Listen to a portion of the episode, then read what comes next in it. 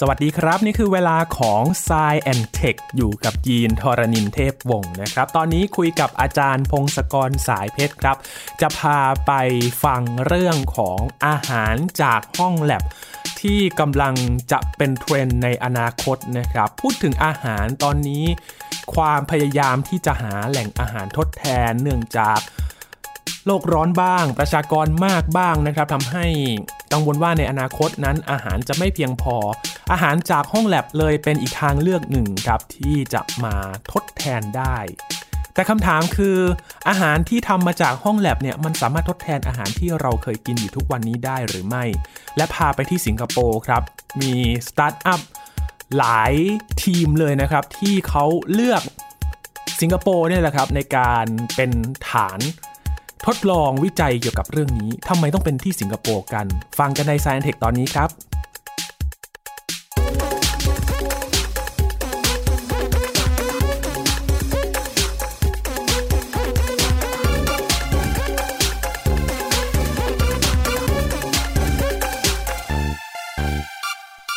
จะว่าไปเรื่องนี้ไม่ใช่เรื่องใหม่เลยนะครับคุณผู้ฟัง เพราะว่า มีแนวคิดเรื่องของการทำอาหารจากแหล่งทดแทนอื่นๆ อย่างเช่น อาหารแพลนเบสที่ทำมาจากพืชนะครับ อยากให้ไม่ต้องฆ่าสัตว์ หาอะไรที่มันเป็นทดแทน แต่เป็นโปรตีนเหมือนกันนะครับ หรือว่าจะหาแหล่งอาหารอื่นๆ อย่างมแมลงที่เขาบอกว่าโปรตีนสูงมากๆเลย น่าจะเป็นอีกแหล่งอาหารหนึ่ง อีกเรื่องหนึ่งครับที่เราน่าจะได้ยินจากข่าวกันมาสักพักหนึ่ง ก็คืออาหารที่มาจากห้องแลบ โดยเฉพาะการพิมพ์สามมิตินะครับ ที่เขาบอกว่ารสสัมผัสรสชาติมันก็ใกล้เคียงกันเลยนะ น่าจะเป็นอีกทางเลือกหนึ่งนะครับ วันนี้เราจะมาเจาะเรื่องนี้กันอยู่กับอาจารย์พงศกรสายเพชรแล้วครับ สวัสดีครับอาจารย์ครับ สวัสดีครับท่านผู้ฟัง สวัสดีครับ คุณจีนครับ เรื่องนี้เราไม่ได้คุยแค่ครั้งแรกนะครับ อาจารย์เพราะว่าเราเคยคุยเรื่องนี้กันมาแล้ว แล้วก็หาแนวทางกันว่าเอ๊ะแหล่งอาหารเนี่ย ในอนาคตไม่น่าจะเพียงพอจะต้องหาทางผลิตในรูปแบบอื่นๆ เพิ่มเติมนะครับ ใช่ครับใช่คนตอนนี้ก็ประมาณ 8,000 ล้านคนใช่ไหมครับครับ ก็จะเพิ่มขึ้นไปเรื่อยๆ ก็ในอีก 10 20 30 ปีน่าจะยังเพิ่มอยู่ แล้วอาจจะไปพีคเพิ่มมากสุดประมาณ 10ถึง11 คือหมื่นถึงหมื่นหนึ่งพันล้านคนก่อนที่จะเริ่มลดลงนะคืออันนั้นคือการทำนายประมาณนั้น แต่ว่าระหว่างทางเนี่ยคือคนที่เพิ่มขึ้นมาเพิ่มขึ้นมาเนี่ย ก็จะอยู่ในประเทศส่วนใหญ่จะเป็นประเทศที่ยากจนคือยากจนกว่าเฉลี่ย คือจะมีประชากรเพิ่ม แต่ประเทศเหล่านี้ก็จะมีการพัฒนา พอพัฒนาปุ๊บเขาจะกินอาหารที่ดีขึ้นดีขึ้น แล้วก็เขาอยากกินเนื้อกินอะไรเหมือนประเทศอย่างที่ค่อนข้างพัฒนาขึ้นมาอย่างพวกเราใช่ไหมเมื่อก่อนอาจจะกินแต่พืชเป็นส่วนใหญ่ แต่คนส่วนใหญ่ก็อยากกินเนื้อกินอะไรแหละแต่วิธีผลิตเนื้อต่างๆ คือปลาไก่หมูวัวต่างๆ ที่เราทำอยู่ตอนเนี้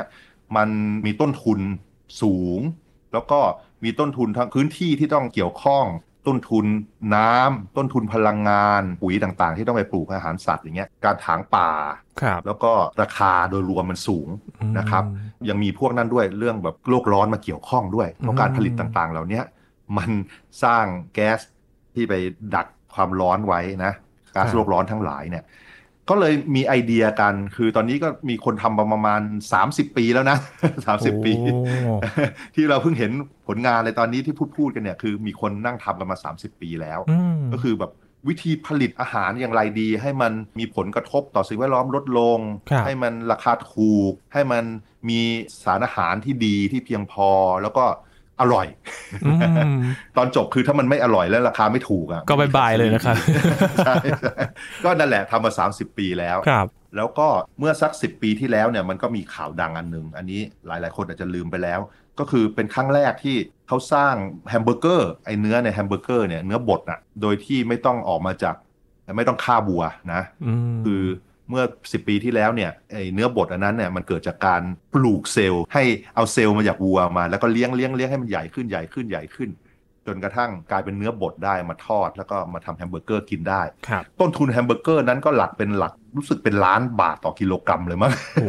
ค่าใช้จ่ายในการสร้างของนั้นนั่นคือเมื่อสิบปีที่แล้วนะครับแต่ไอเดียเนี่ยไอเดียที่บอกว่า จะสร้างเนื้อโดยการเอาเซลล์ของสัตว์ที่เราต้องการเนี่ยมา แล้วก็มาเลี้ยงเลี้ยงเลี้ยงเลี้ยงให้มันเพิ่มจำนวนเพิ่มจำนวนมากขึ้นเรื่อยๆ แล้วก็เอามาใช้เนี่ยก็ยังทำต่อเนื่องมาผ่านมา 10 ปีแล้ว ก็มีหลายบริษัท ตอนนี้มีบริษัทที่ทำด้านนี้ประมาณหลักร้อยถึงร้อยห้าสิบนะจากการประมาณของนักวิเคราะห์เนี่ย ร้อยห้าสิบบริษัททำกันอยู่ทั่วโลกเลยนะโอ้ทุกคนก็มีมีวิธีแล้วก็ความลับต่างๆ ที่คิดว่าจะทำให้แก้ปัญหาทำให้มันถูกและอร่อยอืมแสดงว่ายังได้มีวิธีที่เรายังไม่รู้อีกก็มี ใช่น่าจะนะครับน่าจะแล้วเขาก็เงียบๆกันนะแต่ว่าเท่าที่เรารู้เนี่ยหน้าตามันคล้ายๆ กับการหมักเบียร์จะมีถังถังอะไรเต็มไปหมดเลย มีถังโลหะขนาดใหญ่แล้วข้างในครับจะเลี้ยงเซลล์ในที่สุดพอเซลล์มันจำนวนเยอะเขาก็เอามาใช้เอามาใช้อย่างนี้แหละอืม คราวนี้ผ่านไปสิปีเป็นยังไงปรากฏว่าต้นทุนลดไปเยอะแล้วนะ แต่ว่าครับมันก็ยังไม่ค่อยพอราคามันยังสูงเกินกว่าวิธีที่เราเลี้ยงปกติเนี่ยประมาณ 10ถึงร้อยเท่าครับเพราะฉะนั้นไอ้สิ่งที่ว่าถูกเนี่ยตัดทิ้งไปได้เลยมันยังไม่ถูกหรอกอืมตอนนี้ก็เลยแบบว่าก็ต้องทำต่อไปจะทำไงให้มันถูกมากขึ้นใช่ไหมครับบริษัทสตาร์ทอัพเหล่านี้เขาพยายามแก้ปัญหาเขาเอาเงินมาลงทุน ที่ผ่านมามีเงินลงทุนไปในสาขานี้ประมาณ 3,000 ล้านเหรียญแล้ว3,000 ล้านดอลลาร์สหรัฐแล้วครับนะ ก็รอดูต่อไปนะ ว่าใครจะแก้สำเร็จก่อนอืมอืมแต่ว่าเราต้องทำให้ราคามันถูกลงอยู่ประมาณ 10 ถึงร้อยเท่าใช่ไหมนี่ขึ้นกับบริษัทต่างๆ บริษัทไหนบางบริษัทเขาก็เคลมว่าอีกแค่สิบเท่าเองบางบริษัทเขาก็บอกว่าอีกร้อยเท่า อืมเอ่ออีกอันหนึ่งก็คือรสชาติให้มันอร่อยด้วย โอ้เรื่องนี้เรื่องยากมากเลย แล้วก็นะหลาย ๆ คนบอกว่าไม่น่าไว้ใจเลยว่ารสชาติมันจะเหมือนที่เราเคยกินหรือเปล่านะครับ อาจารย์ ใช่ใช่จริง ๆ ถ้าเกิดทำเป็นลูกชิ้นมันก็อาจจะง่ายสุด คือคือต้องเข้าใจก่อนวิธีทำเขาทำยังไงไอ้ครันี่บนะเขาก็ไปเอาเซลล์จากสัตว์ที่เราต้องการยกตัวอย่างเช่นวัวก็แล้วกันเขาก็ไปเอาเซมเซลล์วัวมาปุ๊บ เซลล์นี้จะเติบโตเป็นกล้ามเนื้อใช่ไหมแต่ว่าในชิ้นเนื้อที่เรากินเนี่ยมันมีอะไรบ้าง มันมีก็มีกล้ามเนื้อ มีไขมัน แล้วก็มีเซลล์เชื่อมโยงเขาเรียก connective tissue อะคือแบบให้มันทำให้เซลล์ต่อๆกันอะไรอย่างเงี้ย ครับไอเนี่ยมันก็ต้องผสมผสานแล้วก็เรียงต่อกันให้มันเหมือนกับของจริง มันถึงจะได้รสชาติเหมือนของจริงใช่ไหมอืมตอนเราเลี้ยงเซลล์เหล่านี้ตอนได้ออกเซลล์ออกมามันเป็นก้อนๆอะมันเป็นเซลล์ประเภทเดียวหมดเลยอย่างเงี้ยเป็นเซลล์กล้ามเนื้อหมดเลยอย่างเงี้ยหรือเป็นเซลล์ไขมันหมดเลยอย่างเงี้ยครับจะทำยังไง ก็มีสตาร์ทอัพหลายอัน อันที่ดังๆ ก็ชื่อ Steakholder ตลกดีมากก็เป็นการเล่นคำ stakeholder Steakholder นี่มันของจากอิสราเอลมันเป็นคำที่ใช้ใน วงการบริหารธุรกิจนะฮะอาจารย์ใช่ใช่ใช่ stakeholder นั่นคือแบบผู้มีส่วนได้ส่วนเสียครับอันนี้เขาเปลี่ยนคำว่า stake ให้เป็นคำว่าสเต็กเนื้อสเต็กอะSteakholder แล้วก็ตลกดีคือผมเข้าใจเลยว่าผู้ก่อตั้งมันคงตั้งใจเลือกคำนี้สนุกมาก แต่ว่าพอยคือเขาก็มีไอเดียว่า โอเคท่านเราต้องจัดเรียงเซลล์ไขมันและเซลล์มะเร็งและอื่นๆ ใช่ไหมจะทำยังไงดีเขาก็เลยพิมพ์สามมิติซะเลยอ่าครับอันนี้เขาก็พยายามทำก็มันก็คล้ายๆเครื่องพิมพ์ inkjet น่ะ ที่เราเห็นนะนะอืม inkjet ที่ตามออฟฟิศของเราครับแต่แทนที่จะเป็นหมึกมันก็เป็นเซลล์เซลล์กล้ามเนื้ออม ที่เอามากับสารละลายที่แบบว่าเขาเรียกว่าเป็น bio-ink bio-ink นี่ก็เป็นความลับอีกเหมือนกันโอ้ก็คือในที่สุดมันก็เป็นตัวที่ทำให้เซลล์เหล่านี้มันเชื่อมโยงติดติดๆกันนั่นแหละครับนะอาจจะเป็นกาวประเภทหนึ่งกาวในธรรมชาติประเภทหนึ่ง แล้วเขาบอกว่ามันมาจากพืชอันนั้นนะครับก็เห็นวิธีพิมพ์เหมือนกัน ถ้าเกิดใน YouTube เนี่ยไป search ดูนะ ไป search ไอ้ Steakholder เนี่ยหรือแบบว่า 3D printing food อย่างเงี้ยจะเห็นว่าวิธีทำเขาเลยเขาจะทำยังไง มันจะเป็นหัวพิมพ์เหมือนหัวใหญ่ๆ เหมือนปรินเตอร์ครับ มันใหญ่กว่าปรินเตอร์อะแต่ว่าหน้าตาเหมือนกัน แล้วมันก็ลากไปลากมาวูบวูบวูบวูบแล้วมันก็ปล่อยเซลล์ไปปล่อยหมึกความจริงมันไม่ใช่หมึกหรอกมันเป็นของเหลวประเภทหนึ่งอืมลงไปเรื่อยๆปุ๊บปุ๊บปุ๊บปุ๊บมันชั้นชั้นชั้นชั้นชั้นแล้วเขาสามารถพิมพ์ชิ้นเหมือนชิ้นเนื้อสเต็กเนี่ย โดยที่มีส่วนที่เป็นกล้ามเนื้อและส่วนที่เป็นไขมันได้ในประมาณ 10 นาทีนะครับโอ้ต่อชิ้น ก็เร็วนะเร็วคือผมคาดไม่ถึงเหมือนกันว่ามันเร็ว แต่ที่สำคัญคือแล้วมันอร่อยหรือเปล่าอะอืมก็มีการทดลอง อันนี้ก็คือเขาเชิญนักข่าวเชิญอะไรไปกินนะนะเราก็ไม่รู้จะเชื่อได้แค่ไหนนะ ผมครัก็บไม่เคยกินจริงๆหรอก แต่ว่าตอนที่ดูมันทอดออกมาแล้ว แบบว่าไปย่างออกมาแล้วเนี่ยดูก็คล้ายๆเนื้อ ดูไม่ออกดูไกลๆดูไม่ออกเลยว่ามันไม่ใช่เนื้อธรรมชาติครับไม่ใช่เนื้อจากวัวนะอืมแล้วคนที่เขากินเขาก็บอกเออรสชาติใกล้เคียง ใกล้เคียงนี่แปลว่ายังไม่เหมือนเปียบ แต่ว่ามันก็คงไม่เลวนะไอเดียที่แบบว่าอุตส่าห์มีไขมันแทรก มีกล้ามเนื้อ มีไขมันแทรก แล้วก็มีส่วนที่มันเชื่อมให้มันเหนียวเหนียวติดติดๆกันเนี่ย มันก็น่าจะไปในทางที่ถูกแล้วล่ะ ก็ทั้งหาทางที่ทำให้เร็วและถูกขึ้นไปอีกนะคครัรับบนอกจาก stakeholder แล้วยังมีอีกหลายบริษัทมากที่ทำอย่างนี้ อีกบริษัทหนึ่งทำปลาแซลมอน โอ้ว้าวเอ่อปลาแซลมอนเนื้อปลาแซลมอน อันนี้ออกมาเห็นหน้าตาเหมือนเลยนะ คือมีสีส้มและสีขาวสลับกันครับแล้วก็ทำเป็นตัดเป็นซูชิ มาแปะบนข้าว หรือว่าม้วนสอสาหร่ายแล้วค่อยคนกิน แล้วก็ดูเหมือนว่าพอจิ้มโชยุแล้วก็ใส่วาซาบิเข้าไปมันก็รสชาติคล้ายๆกันอืมนะอันนี้ก็เป็นเซลล์จากปลาแซลมอนจริง ๆ เลย แต่วิธีทำเขาไม่ได้พิมพ์ด้วยสามมิติ เขาสร้างเหมือนกับว่านั่งร้านเวลาสร้างตึกอะครับภาษาอังกฤษเรียกว่า scaffolding นะเป็นโครงขึ้นมาโครงแบบว่าสร้างปุ๊บโครงนี้อาจจะแบบทำจากพวกเซลลูโลสหรือว่าสารจากพืชอะไรบางอย่างขึ้นมา มันก็แบบว่าเป็นโครงโครงเปล่าๆ เป็นเส้นๆผัดกันอยู่ แล้วเขาก็ปล่อยเซลล์เซลล์จากปลาแซลมอนเข้าไปเติบโตในนั้นทุบๆๆๆแล้วสักพักเขาบอกประมาณ2อสเดือนมันจะได้ เป็นชิ้นเนื้อสังเคราะห์ขึ้นมา แล้วพอออกมาแล้วหั่น นั่นเลยนะกินดิบเลยนะอ๋อเป็นซาชิมิเลยล่ะครับซาชิมิเลยใช่นี่เขากินดิบเลย ก็ต้องรอดูต่อไปนะว่ามันอร่อยและถูกได้แค่ไหนคือราคามันยังแพงอยู่ที่สำคัญนะครับข่าวใหญ่เมื่อไม่นานนี้ก็คือเนี่ยแหละบริษัท Steakholder จากอิสราเอลกับบริษัท Umami Meatsจากสิงคโปร์เขาจับมือกันเอาเทคโนโลยีคราวนี้แทนที่จะพิมพ์เนื้อวัวเขาจะพิมพ์เนื้อปลาเก๋านะก็คือเอาเซลล์กล้ามเนื้อปลาเก๋าแล้วเซลล์ไขมันปลาเก๋ามานี่แหละ มาพิมพ์ให้มันดูหน้าตาให้เหมือนเหมือนเนื้อปลาเก๋าจริงๆที่ผ่านมาเวลาเขาเพาะเนื้อปลาเก๋าเนี่ย เวลาไปทำให้สุกแล้วแล้วกินเนี่ย มันเป็นลูกชิ้นไปหมดเลย คือเป็นลูกชิ้นปลาใช่ไหมมันใช่มันเหมือนเนื้อบดอะแล้วก็ติดกันหมดเป็นลูกชิ้น สิ่งที่เขาพยายามทำเนี่ยเขาพยายามทำให้มันเหมือนเนื้อปลาเก๋าจริง ๆ ที่แบบว่าหลุดเป็นชั้นๆได้ใช่ไหมเวลาเราเราเห็นปลานึ่งอย่างเงี้ยเราปลาเก๋านึ่งเนี่ยเราสามารถตัดออกมาทั้งชิ้นแล้วก็ดันดันไอ้ชิ้นด้านบนก็หลุดสไลด์ออกจากกันได้เป็นภาษาอังกฤษเรียก flaking อะนะคือแบบมันหลุดเป็นชิ้นๆบางๆได้ อันนี้คือเขาพยายามทำให้เหมือนเนื้อจริง ๆ มันก็ต้องมีเชื่อมต่อยังไงแล้วก็มีไขมันยังไง อันนี้ก็ต้องแก้ปัญหาต่อไป แต่ว่าเขาบอกว่ารสชาติ มันดีขึ้นเยอะ มันดีจากจากลูกชิ้นอะนะก็เริ่มคล้ายปลาจริงแล้วอะไรเงี้ยเป็นต้น แล้วก็คิดว่าจะขายในสิงคโปร์ได้ในต้นปีหน้าก็แค่ครึ่งปีเองเนาะก็ไม่นานเท่าไหร่นะครับแต่ข่าวนี้เออข่าวนี้มันมีอีกอย่างหนึ่งคือทำไมสิงคโปร์เอ่ยใช่ไหมใช่ครับ เราจะพูดถึงก่อนหน้านี้เราพูดถึงสิงคโปร์ plant-based อาหารจากห้องแล็บไก่จากห้องแล็บก็สิงคโปร์ครับทำไมต้องเป็นที่สิงคโปร์ครับอาจารย์ ก็สิงคโปร์เขาน่าจะเป็นประเทศเดียวนะเท่าที่ผมทราบที่ขายเนื้อพวกนี้ได้ เนื้อสังเคราะห์ได้นะครับคือในประเทศอื่นๆยังไม่ได้เปิดให้ขายนะ ก็คือเขากำลังออกใบอนุญาตให้ผลิตให้อะไรต่างๆ ไปแล้วอย่างในสหรัฐก็เริ่มมีการผ่านออยผ่านอะไรแล้ว แต่ว่าก็ต้องมีขออนุญาตจากกระทรวงเกษตรของเขาอีกทีหนึ่งนะครับแต่ว่าในอเมริกาก็อาจจะเริ่มขายได้ในปลายปีต้นปีหน้านั่นแหละ แต่ว่าตอนนี้ที่ประเทศที่ มีเรื่องพวกเนื้อสังเคราะห์แล้วก็ขายได้เนี่ยคือสิงคโปร์ครับแล้วสิงคโปร์เขาก็มีนโยบายแบบว่าการผลิตอาหารแบบใช้เทคโนโลยีนั่นเองนะก็อย่างเห็นได้ชัดคือสิงคโปร์เขามีพื้นที่น้อยมากใช่ไหมแต่ถ้าสามารถสังเคราะห์อาหารขึ้น มันจะใช้พื้นที่น้อยลงไปเยอะเลยคคือโรงงานการผลิตเนื้อสังเคราะห์ทั้งหลายเนี่ยหน้าตามันอาจจะคล้ายโรงเบียร์ในปัจจุบัน คือคือมันสังเคราะห์ในถังโลหะขนาดใหญ่หรือใหญ่ตัวคนหรือใหญ่กว่าด้วยซ้ำนะ ในอนาคตมันคงใหญ่กว่า ตอนนี้มันใหญ่เท่าตัวคน คือเขาจะเอาเซลล์ใส่เข้าไป เอาสารอาหารที่จะป้อนให้เซลล์ใส่เข้าไปกรดอะมิโนกรดอะไรต่างๆ ที่เซลล์มันต้องใช้อะออกซิเจน ใส่เข้าไปกลูโคสพลังงานแหล่งพลังงานใส่เข้าไป แล้วก็ใส่ไอ้พวกโปรตีนต่างๆ ที่แบบว่าเป็นสัญญาณที่บอกให้เซลล์มันเติบโตเป็นสิ่งต่างๆเขาเรียกว่า growth hormone ซึ่งปกติในสัตว์มันก็จะมีการสร้างของเหล่านี้อยู่แล้ว แต่ว่าถ้าเราจะปลูกเซลล์ในถังเราก็ต้องใส่เข้าไปบอกมัน เขาเรียกว่าเป็น deep tech deep technology คือเป็นความรู้ลึกนะ คือแต่ละสตาร์ทอัพเนี่ยก็ต้องใช้ความรู้ แล้วก็ แต่ละคนไม่เหมือนกันด้วย จะทำยังไงดีให้มันปลูกเซลล์ได้มาก ๆ และถูกๆ ปลอดภัยและอร่อย ใช่ไหมจริงๆถ้ามองกันอยู่ การปลูกเนี่ยแสดงว่ามันมีหลายวิธีมาก ๆ เลยที่สามารถทำได้ ใช่ครับ มันก็มีวิธีหลักๆ ไม่กี่วิธีนะ แต่ว่าเทคนิครายละเอียดแต่ละแห่งไม่เหมือนกันไงนะเป็นความลับอยู่เพราะว่าตอนนี้แปลว่าใครแก้ปัญหานี้ได้สำเร็จก่อนมันก็จะขายได้ก่อนขายแล้วได้กำไรก่อนจริงไหม คือตอนนี้ทั้งอุตสาหกรรมเนี่ยราคาสูงเกินไป อย่างน้อยก็สิบเท่าอะนะ ก็นักวิเคราะห์ที่เขาดูจับตาดูเรื่องพวกนี้เขาก็บอกว่าประมาณอาจจะประมาณใช้เวลาประมาณ 10-15 ปีกว่าจะแข่งขันได้ ในก่อนหน้านี้ราคามันคงไม่ถูกกับวิธีผลิตแบบปกติที่เราใช้กันอยู่นะครับแต่ว่าถ้าไปถามคนในบริษัทเหล่านี้ในแลบเหล่านี้เขาบอกว่าอีกไม่กี่ปีแล้วมั้งไม่เกิน 5 ปีอะไรเงี้ยนะหลาย ๆ คนเขาบอก อันนี้ก็มุมมองมันต่างกันใช่ไหมมุมมองของพวกบริษัทนี่คือเขาต้องรีบทำเพื่อให้มันขายได้เขาจะได้เป็นธุรกิจที่เติบโตอะไรอย่างเงี้ยเป็นต้นนะเขาก็ จะมีความมองโลกในแง่ดีมากกว่า นักวิจัยนักวิเคราะห์ที่แบบว่าจะซื้อหุ้นหรือลงทุนดีหรือเปล่า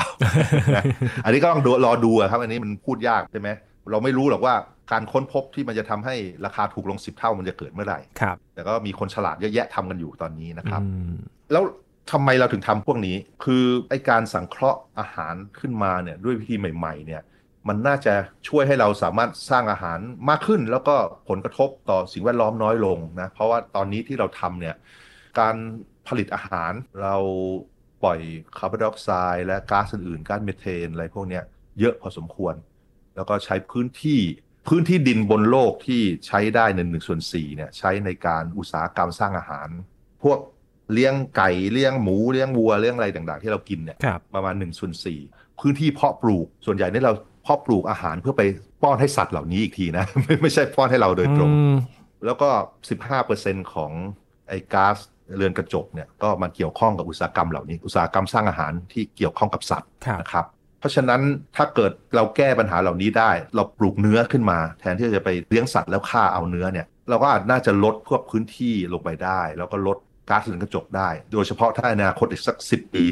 เรามีพลังงานหมุนเวียนมากขึ้นอีกขึ้นไปอีกค พลังงานจากแสงอาทิตย์พลังงานจากลมอะไรเงี้ยเราก็สามารถ ผลิตอาหารโดยส่งผลกระทบต่อสิ่งแวดล้อมลดลงและอาจจะไปบรรเทาปัญหาโลกร้อนอะไรต่างๆ ที่เรามีอยู่ตอนเนี้ยซึ่งครับที่ผ่านมาไม่กี่สัปดาห์นี่ร้อนมากๆ ไม่น่าเชื่อโอ้ร้อนจริงครับร้อนจนแบบ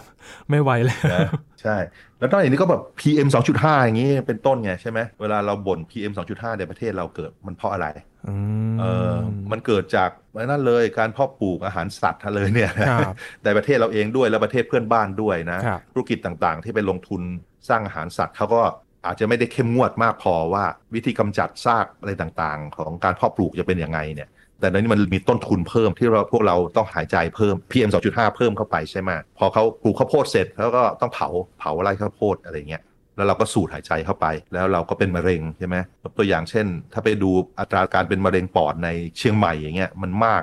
กว่าปกติ อย่างเห็นได้ชัดนะ นั่นเป็นราคาที่ต้องจ่ายเพิ่มนะไม่บอกไม่ใช่ว่าเราสามารถซื้ออาหารราคาถูกๆ แล้วเราจะดีใจอย่างเดียวบางทีอาหารราคาถูกๆนี่มันแลกมาด้วยอายุที่สั้นลง แล้วก็ป่วยเจ็บป่วยมากขึ้นด้วยนะครับเพราะฉะนั้นนี่แหละถ้าเกิดมีวิธีผลิตที่ดีกว่านี้ ซึ่งมันยังไม่ใกล้เท่าไหร่นะ แต่ว่าเราก็มีความหวังเพราะว่ามีคนฉลาดเป็นพันคนถ้าแก้อยู่ เราก็จะแก้ปัญหาสิ่งแวดล้อมต่างๆ ด้วยนะครับ ในที่สุดเราเราก็อาจจะแบบเนื่องจากเราสังเคราะห์เนี่ยเราอาจจะทำให้มันมีประโยชน์มากขึ้นด้วยเราอาจจะทำให้เพิ่มกรดอะมิโนอะไรบางอย่าง หรือเพิ่มวิตามินอะไรบางอย่าง หรือเพิ่มสารอาหารอะไรบางอย่างที่คนหลาย ๆ คนอาจจะขาดอยู่อย่างเงี้ยอืมแล้วก็อาจจะปรับปรุงรสชาติได้ เพราะว่าถ้าเกิดเรารู้เอ่อรสชาติต่างๆ เป็นยังไงตอนสังเคราะห์แล้วก็ใส่เข้าไปด้วยเข้าไปด้วย ไออูมามิมีทเนี่ยชื่อเขาตลกดีไหมจากจากสิงคโปร์เนี่ยอูมามิก็คือรสชาตินั่นแหละครับรสผงชูรสนั่นแหละนะกินกินแล้วมีความสุข จริงๆก็คือไอรสชาตินั้นมันคือรสชาติที่ร่างกายเราใช้ตรวจสอบว่าอาหารมีโปรตีนหรือเปล่าอ่าไปดูว่ามีกรดอะมิโนอะไรบางอย่างหรือเปล่าครับพอเราได้รสชาตินี้ปุ๊บเราก็มีการเรียนรู้ว่ารสชาตินี้เป็นรสชาติอร่อยนะควรจะกินมันอืมประมาณนั้นอ่าหรือเมื่อก่อนเราชอบกินไขมันชอบกินน้ำตาลใช่ไหมคือสารอาหารเหล่านี้เมื่อก่อนมันหายาก ร่างกายมันถูกโปรแกรมว่า ถ้าเจออย่างเงี้ยให้กินเยอะๆมันของดีของดี แต่คราวนี้พอมันหาง่ายปุ๊บเราก็กินเยอะเกินไปแล้วเราก็อ้วนแล้วก็ป่วยวนมาอยู่ที่สุขภาพของเราเองใช่นั่นแหละ อีกอย่างหนึ่งเราเคยคุยกันเรื่อง plant based ใช่ไหมใช่ plant based ครับอาจารย์ plant based คือพยายามจะสร้างอาหารมาแทนเนื้อต่างๆ โดยใช้พืชนะครับมีหลายบริษัททำเข้าสู่ตลาดอะไรต่างๆ แล้วล่ะ สามารถขายไปได้เยอะแล้ว แต่ปรากฏว่ามันมันไม่ได้ขายดีอย่างที่คาดนะ เมื่ออืมเมื่อสัก3ปีที่แล้วเราคาดว่ามันจะขายได้ดีมากๆใช่ไหมครับบริษัทที่เข้าไปในตลาดหลักทรัพย์อะไรต่างๆเนี่ยตอนแรกหุ้นก็ขึ้นไปเยอะเลย แต่ตอนนี้ผ่านมาสัก2ปีกว่าอะไรเงี้ยหุ้นมันตกไปเหลือประมาณ 12%จากจุดสูงสุดอืมเพราะอะไรครับมันตอากจารย์ไปเกือบเกือบเก้าสิบเปอร์เซ็นก็คือคนก็ไม่ได้ซื้ออะไรเยอะแล้วกำไรก็ไม่ได้เยอะอะไรอย่างนั้นใช่ไหมอ่าคือเขาก็ต้องไปพัฒนาเพิ่มเติมหรือให้แบบกำไรต่อหน่วยมันดีขึ้นครันะบหรือว่า ทำให้มันอร่อยขึ้นนะครับ อันนี้จริง ๆ แล้วถ้าเรามองกลับไปเนี่ย เราก็แบบเออ จริง ๆ แล้วเราน่าจะดูออกแต่ต้นนะว่าเขาคงจะขายไม่ได้ดีอะไรเท่าไหร่หรอก เพราะว่าเราก็มีอาหารเจอาหารอะไรเต็มไปหมดนี่ในประเทศเราเนี่ยใช่ไหมมีกึ่งอะไรเงี้ยใช่ไหมหรือโปรตีนเกษตรอะไรเงี้ยแต่ของเหล่านั้นก็ไม่ได้แบบแทนที่อาหารทั้งหลายจริงไหมนี่คือรู้อะไรไม่เท่ารู้งี้คืออ๋อคือมองย้อนกลับไปมันง่ายครับใช่ไหมนะแต่ว่าตอนมองไปอนาคตมันยากไม่รู้ว่าจะเกิดอะไรขึ้น แต่นั่นแหละมันก็ขายไม่ได้ดีอย่างที่คาดว่างั้นดีกว่า คนที่ไปลงทุนหรือซื้อหุ้นตอนมีเข้า IPO ก็จะเสียเงินไปนะครับครับแต่ว่าพวกนี้เขาก็คงไม่ยอมแพ้หรอกเขาก็คงพัฒนาต่อไปว่ามันจะดีขึ้นอย่างไรอะไรต่างๆ ก็ต้องทำให้รสชาติมันดีนะ แต่ตอนนี้เนี่ยมีคนบอกเหมือนกันว่าไอ้แพนเบสเนี่ยจริง ๆ มันก็ไม่ใช่อาหารซึ่งอะไรปลอดภัยและดีต่อสุขภาพอย่างที่เราคิดอ๋อเราคิดว่าอาหารที่มาจากพืชมันจะดีต่อสุขภาพตลอดใช่ไหมครับจริง ๆ มัน การที่จะเอาผลิตภัณฑ์จากพืชแล้วมาทำนู่นทำนี่จนกลายเป็นเหมือนเนื้อสัตว์ มันต้องมีการผ่านกระบวนการอะไรมากมาย พอสมควรทีเดียวใช่ไหมพออาหารที่ผ่านกระบวนการต่าง ๆ เหล่านี้ก็มีคนส่งบอกเอ้ยมันมีโซเดียมเยอะนะหรือว่ามีน้ำตาลเพื่อปรับปรุงรสชาติเยอะนะอะไรอย่างเงี้ยมันก็อาจจะไม่ใช่เป็นอาหารที่ดีต่อสุขภาพอย่างที่คาดอันนี้เป็นต้นนะครับ ก็อาจจะเป็นส่วนหนึ่งที่ทำให้มันคนเขาก็ไม่ได้กินเยอะอย่างที่เราคิด นะครับแต่ปัญหาเหล่านี้มันก็ต้องแก้ไปคือบริษัทเหล่านี้ก็ต้องหาทางแก้แหละจะผลิตยังไงให้มันดีต่อสุขภาพมากขึ้น ให้มันถูกด้วยรสชาติดีขึ้น เพราะถ้าเขาทำไม่สำเร็จเดี๋ยวบริษัทเขาก็เจ๊งจริงไหมเพราะมันก็เป็นแรงจูงใจที่แรงเลยแหละให้แก้ปัญหาเหล่านี้นะครับพอพูดถึงแบบนี้ครับอาจารย์มันก็เหมือนกับอาหารตามสั่งเลยนะครับ เราสามารถสั่งตามต้องการว่าอยากให้อาหารนั้นมันมีสารอาหารอะไรตามที่เราอยากได้ เป็นไปได้นะครับเป็นไปได้ ยกตัวอย่างผมไปดูโฆษณาของไอ้ stakeholder food เนี่ย stakeholder food ที่เขาพิมพ์สามมิติอะเขามีจอเมนูให้เรากดด้วยนะ เราอยากได้เนื้อสเต็กแบบไหน มันมีเปอร์เซ็นต์ไขมันอะไรต่างๆ แล้วไขมันอยู่แถวไหนด้วยอะไรเงี้ยมีให้กดและกดกดแล้วมันบอกว่ารอยกี่นาทีอะไรเงี้ยในอนาคตมันก็คงมีทางเลือกให้ได้ เลือกได้ว่าจะส่วนประกอบส่วนผสมต่างๆ ของอาหารที่ส่งให้เราเป็นอย่างไรนะ ก็เราต้องแก้ปัญหาความแพงก่อนราคาเรื่องใหญ่เลย เรื่องใหญ่ครับ มันจะมีวิธีอะไรที่เราจะรับประกันได้ครับว่ามันมันกินแล้วมันดีต่อสุขภาพจริง ๆ หรือว่ามันไม่อันตรายครับอาจารย์ ในทางทฤษฎีเนี่ยไอเซลล์เหล่านี้มันคือเซลล์สัตว์จริงๆอะนะเพียงแต่ว่าเปลี่ยนที่เติบโตของมันเท่านั้น เมื่อก่อนมันเติบโตโดยอยู่ในตัวสัตว์ใช่ไหม เดี๋ยวนี้เติบโตโดยการมาอยู่ในถัง แล้วก็ให้สารอาหารที่ปกติที่เซลล์พวกนี้ก็ต้องใช้อยู่แล้วนะครับ เพราะฉะนั้นในทางทฤษฎีมันน่าจะไม่ต่างกันมาก แต่ว่าทั้งนี้ทั้งนั้นองค์กรที่เขาดูแลความปลอดภัยต่างๆ เขาก็มีมาตรฐานเพื่อมาเช็คดูนะ เพราะฉะนั้นอย่างสิงคโปร์เงี้ยก็มีมาตรฐานพอสมควรใช่ไหมเขาก็ตรวจสอบแล้วก็มันดูเหมือนเซลล์จากสัตว์เพราะฉะนั้นเขาก็เลยไม่ว่าอะไรให้กินได้ให้ขายได้ อย่างสหรัฐอเมริกาก็ทำตามขึ้นมาแล้วเข้าใจว่าพออยู่ไปสักพักหนึ่งพอเคยชิน มันก็จะค่อยๆดีขึ้น ผมว่าใน 5 ปี 10 ปีเนี่ยก็จะเป็นอาหารจำนวนน้อยอยู่ เป็นของแปลกใหม่อยู่คงยังไม่ได้แพร่หลายอะไรเท่าไหร่หรอกเราก็สามารถเรียนรู้ได้ในระยะเวลาประมาณนี้แหละ คล้ายๆกับว่าเมื่อก่อนที่แบบคนบอกว่า GMO มันแย่อย่างนู้นแย่อย่างนี้ใช่ไหมแต่หลังเวลาผ่านไปหลายสิบปีมันไม่ได้ไม่มีอะไร มันไม่ได้มีผลอะไรประมาณนั้นนะครับ แต่ว่านั่นแหละเราก็ต้องดูมีมาตรฐานองค์กรที่ดูแลพวกนี้จากรัฐบาลจากอะไรเขาก็ต้องมีมาตรฐานที่ตรวจสอบ แล้วก็ต้องผ่านให้ได้ก่อนนะครับครับเอาจริง ๆ แล้วมันก็ไม่ต่างกับการทำ GMO เลยใช่ไหมครับอาจารย์อืมครับมันเป็นวิธีแก้ปัญหาโดยใช้เทคโนโลยีทั้งคู่นะ อันนี้มันแก้ไข เซลล์น้อยกว่า GMO ด้วยซ้ำใช่ไหมเพราะ GMO นี่คือแบบว่าเราไปเปลี่ยนแปลง DNA ของสิ่งมีชีวิต เพื่อให้มีคุณสมบัติที่เราต้องการในกรณีอันนี้นะอาหารนี่คือเราเอาเซลล์ของสัตว์ที่มีอยู่แล้วเลยเราไม่ได้ไปดัดแปลงอะไรเพิ่มเติม เพียงแต่ว่าเรามาเลี้ยงให้มันโตข้างนอกสัตว์นั่นเอง จริง ๆ ผลกระทบอันนึงที่ในอนาคตเราอาจจะเห็นก็คือ ถ้าเกิดเราทำได้สำเร็จแล้วก็การเลี้ยงเซลล์ ปลูกเนื้อขึ้นสำเร็จเนี่ยไอสัตว์ต่างๆ ที่เราเลี้ยงมันอาจจะสูญพันธุ์นะเพราะว่าจริง ๆ คือ จริง ๆ ไอ้ฟาร์มหมูฟาร์มงัวฟาร์มไก่อะไรเงี้ยมันอยู่ได้เยอะๆ เพราะเราเลี้ยงมันแล้วเราก็กินมันใช่ไหมในอนาคตถ้าเกิดเราไม่ต้องจำเป็นต้องเลี้ยงมันเยอะๆเนี่ยเราอาจจะเลี้ยงพ่อพันธุ์แม่พันธุ์ไม่กี่ตัว มันก็ปริมาณสัตว์เหล่านี้อาจจะลดลงไปเป็นพันเท่าหรือล้านเท่าก็ได้ ไม่ได้ช่วยขยายพันธุ์ให้มันอ่าใช่ผลกระทบอันหนึ่งอาจจะเป็นแบบนั้นก็ได้ครับ แล้วในอนาคตก็อาจจะสังเคราะห์สัตว์แปลกๆอะไรเงี้ยสัตว์ที่เกือบศูนย์พันธุ์อะไรเงี้ยเรามาเลี้ยงมา อยากกินอยากกินเนื้ออะไรดีล่ะที่ใกล้ๆศูนย์พันธุ์เออเออไม่รู้เหมือนกันว่าเอาแต่ว่าเออมันมีอีกสตาร์ทอัพอีกอันหนึ่งเขาทำนั่นด้วยนะทำกระเพาะปลาด้วยกระเพาะปลาในฮ่องกงกระเพาะปลาในฮ่องกงแบบไม่ต้องฆ่าปลาอ่าแบบไม่ต้องฆ่าปลาแล้วก็แบบราคามันถูกด้วย แบบกระเพาะปลาราคาแบบของดีๆมันแพงอะไรเงี้ยก็มีอ่าคนพยายามทำนั่นแหละ คือแบบว่า ของเขาพยายามไปดูว่าไอ้ของที่หายากหรือว่าจากสัตว์ที่เราห้ามกินกันตอนเนี้ยถ้าเกิดมาปลูกแล้วอาจจะกินได้เหมือนกัน ก็เพิ่มต้องรอดูต่อไปครับ อันนี้รอดู ถ้าเกิดมันมีให้ทดลองในประเทศไทยผมก็ลองเลยนะ ผมเป็นหนึ่งในหนูทดลองได้ แต่ว่าตอนนี้คือยังไม่ได้กินของมันจริงๆ ไอ้พวกแพลนเบสว่าอะไรกินมาแล้ว แต่ว่าพิมพ์สามมิติเนี่ยยังไม่ได้ลอง แต่ว่าดูหน้านักข่าวนักอะไรที่เขาไปกินก็ดูว่ามันก็คงไม่เลวนะ เพราะทูไม่มีใครยี้อะก็เพลินกับการกินดียินเห็นก่อนหน้านี้ครับ จะมีซูชิ ที่มันปลิ้นออกมาเหมือนลูกเต๋าอะครับอาจารย์ ลักษณะลูกเต๋าแล้วก็พอมาประกอบกันก็เหมือนกับซูชิหน้าตาทั่วไปเหมือนซูชิแปดบิตนะครับอาจารย์แล้วก็มีรสชาติเขาบอกว่าคล้ายๆกับการกินซูชินี่แหละครับแต่พิมพ์เหมือนคล้ายๆเจลลี่อะไรอย่างเงี้ยครับอาจารย์ อืมครับนั่นแหละครับเขาต้องปรับปรุงพวกเนื้อรสสัมผัสอะไรเงี้ยที่ใส่เข้าปากแล้วให้เหมือนของจริง ๆ แต่ผมว่าในอนาคตนะ ถึงมันไม่เหมือนอาหารตอนนี้นะรู้ลูกหลานเราในอีกห้าสิบปีข้างหน้าเขาคงเคยชินกับพวกนี้แหละก็ว่ามันเป็นรสชาติธรรมดาของเขาใช่ไหมเหมือนแล้วก็เรามากิก็นยังงงว่าคนในอดีตเขากินอะไรกันทำไมเรากินแบบนี้อ่าใช่ใช่นั่นแหละ ก็มันขึ้นกับความเคยชินนะครับ แต่ตอนนี้คือแบบมันช่วงเปลี่ยนผ่านมันต้องทำให้เหมือนอาหารเดิมที่เรากินกันก่อนไม่งั้นมันไม่รอด แต่ปัญหาหนึ่งที่อาจารย์พูดถึงก็คือว่า เอ๊ะพอเราทำวิธีการแบบทางลัดแบบนี้เนี่ย สัตว์ตัวเป็นๆที่เราเคยเลี้ยงกันเนี่ย มันจะหายไปหรือเปล่านะครับ ยิงก็กังวลว่าเอ๊ะสมมติว่ามันมีบูธโชว์อาหารนะครับว่า อันเนี้ยมาจากเนื้อไก่แต่ว่า เป็นรูปไก่ที่เห็นแค่ในภาพเท่านั้นไม่มีตัวจริงแล้ว อืมใช่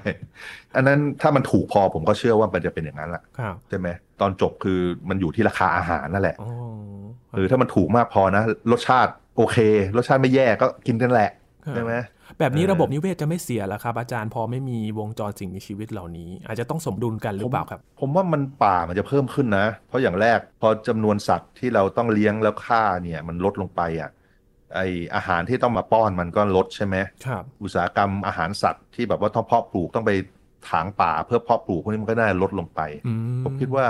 ธรรมชาติมันน่าจะดีขึ้น เพราะว่าครับพอไม่มีใครไปยุ่งปุ๊บเดี๋ยวป่ามันก็กลับมาเองอ่านั่นั่นแหละไม่ต้องไปปลูกป่าครับก็คือลดผลกระทบจากการที่เราต้องไปทำลายพื้นที่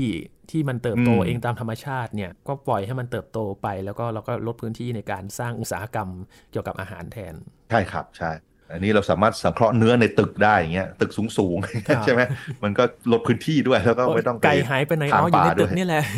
เออใช่ซสิงคโปร์เขาเลยเห็นการไกลเนี่ยเขาครับทำใหญ่เลยอืมคือมันคงไม่เห็นผลวันนี้แต่ว่า 10 ปีอะไม่แน่ครับดีไม่ดีเขาจะเป็นผู้นำด้านอาหารของโลกใน 15 ปีต่อไปก็ได้นะอืมรอย15 ปีปุ๊บพอพูดถึงอุตสาหกรรมอาหารคิดถึงนี่สิงคโปร์ก็ได้อ่าเออแต่สิงคก็ต้อโปมีร์วิธีเนี่ย เป็นโมเดลที่น่าสนใจนะครับ เพราะว่าพื้นที่จำกัดครับทรัพยากรจำกัดเขาหาทางยังไง ให้มันจะรองรับกับความต้องการของประชากรได้ ก็มีหลายอย่างเหมือนกันนะครับ นอกจากอาหารเองใช่ครับ ใช่ น่าชื่นชมครับ อ่าอาจจะเห็นในอนาคตนะครับว่าเป็นสิงคโปร์นะครับเจ้าแห่งอาหารจากห้องแลบก็เป็นได้นะครับ เพราะว่าตอนนี้มีหลายที่เขาไปตั้งฐานปฏิบัติการที่นั่น เพราะว่าเริ่มที่จะออกขายตามตลาดได้แล้วนะครับ ก็น่าสนใจเลยทีเดียวครับ วันนี้ขอบคุณอาจารย์พงศกรมาก ๆ เลยครับ ยินดีครับ สวัสดีครับครับ นี่คือ Science and Tech นะครับ คุณผู้ฟังติดตามรายการของเรากันได้ที่ www.thaipbspodcast.com ครับรวมถึงพอดแคสต์ช่องทางต่าง ๆ ที่คุณกำลังรับฟังเราอยู่ครับอัปเดตเรื่องวิทยาศาสตร์เทคโนโลยี และนวัตกรรมกับเราได้ที่นี่ทุกที่ทุกเวลากับไทย PBS Podcast นะครับ ช่วงนี้ยีนทอรนินเทพวงศ์พร้อมกับอาจารย์พงศกรสายเพชรลาไปก่อนนะครับ สวัสดีครับ